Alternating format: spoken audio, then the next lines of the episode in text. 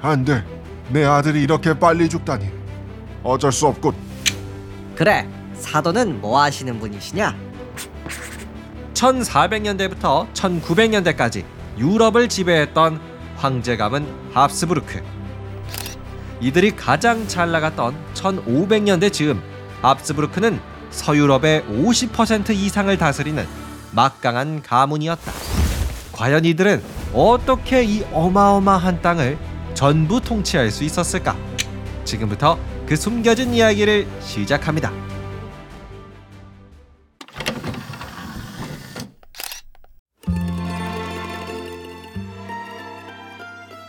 모든 이야기의 시작은 합스부르크 가문의 남자 막시밀리안 1세에서 시작되었다. 막시밀리안 1세는 부르고뉴 공국의 통치자 마리를 아내로 맞아 평생 사랑할 것을 맹세합니까? 네, 맹세합니다. 여기서 막시밀리안 1세와 결혼한 마리는 오늘날의 네덜란드 즈음 부르고뉴 공국이란 나라의 통치자였다. 한마디로 그녀는 여왕님과 같은 사람이었다. 이후 통치자 마리는 막시밀리안, 아니 여보, 이제 우리 땅은 같이 다스려요. 라고 말했다. 그 말인 즉 합스부르크 가문의 막시밀리안 1세는 한 나라를 다스리는 통치자가 되었다는 뜻이다. 이후 그의 행운은 계속되었다.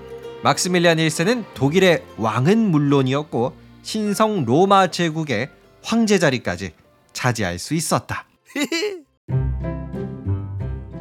그러던 중 시간이 흘러 막시밀리안 1세와 마리는 듬직한 아들 펠리페를 낳았다. 이후 펠리페도 어엿한 성인이 되어 결혼을 했는데 합스부르크 가문의 펠리페는 후아나를 아내로 맞아 평생 사랑할 것을 맹세합니까? 바로 후아나라는 여성과 결혼을 했다. 시아버지 막시밀리안 1세가 말한다. 그래 후아나야. 사도는 뭐 하시는 분이시냐? 아, 저희 아버지는 스페인의 왕이십니다. 뭐, 뭐 뭐라고? 스페인의 왕?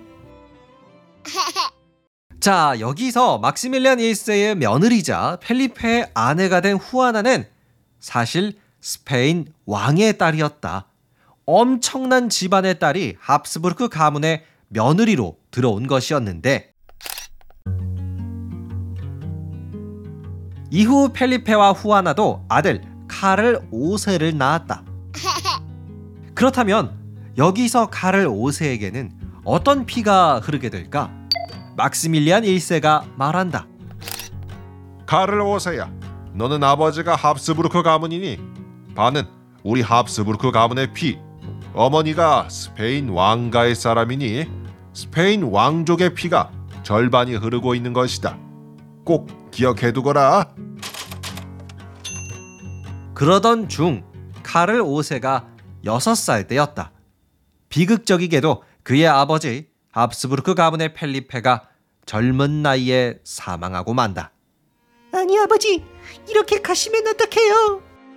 그리하여 카를 5세의 친할아버지, 당시 신성 로마 제국의 황제 막스밀리안 1세는 결단을 내렸다. 아, 내 아들이 이렇게 빨리 죽다니 어쩔 수가 없군. 신성 로마 제국의 황제 자리는 장차 나의 손자 카를 5세에게 물려줘야겠어. 막시밀리안 1세는 본인의 황제 자리를 어린 손자 카를 5세에게 넘겨줘야만 했다. 그런데 몇년 뒤 이번에는 후아나의 아버지 카를 5세에게는 외할아버지인 스페인의 왕이 사망했다. 아니 이번에는 왜 할아버지 맞아? 흑.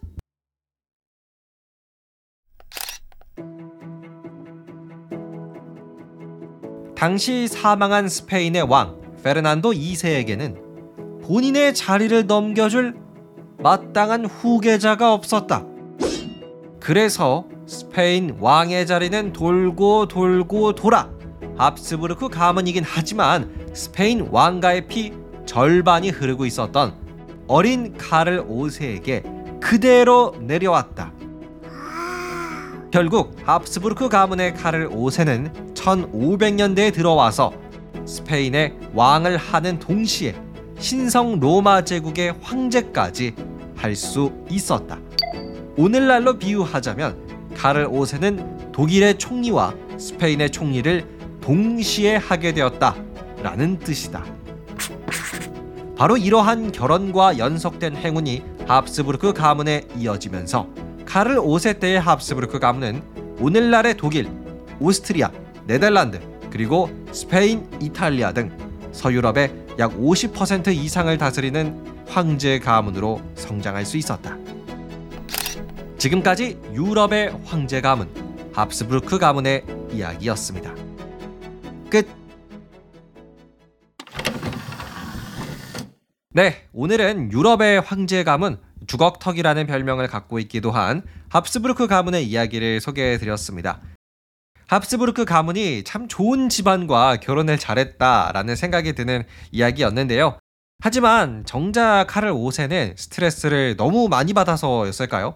말년에는 모든 걸 내려놓고 수도원으로 들어갔다고 해요. 그리고 본인의 강력한 권력은 두 사람에게 물려줬는데요. 일단 독일의 왕이자 신성 로마 제국의 황제 자리는요. 자신의 친동생 페르디난트에게 물려주고요. 스페인 왕의 자리는요. 자신의 아들 펠리페 2세에게 넘겨줬습니다. 뭐 그래서 합스부르크 가문이 이때 스페인계 합스부르크, 독일 오스트리아계 합스부르크로 갈라지게 되죠. 올해 10월 말부터 국립중앙박물관에서 합스부르크 가문이 소장하고 있던 이 미술품들을 전시한다고 하니까요. 한번 관람해 보시는 것도 좋을 것 같습니다. 그럼 오늘의 이야기는 여기서 마치도록 할게요. 오늘까지 푹 쉬시고요. 내일부터 또 화이팅입니다. 재미있으셨다면 구독과 하트도 꼭 부탁드릴게요. 감사합니다. 안녕히 계세요.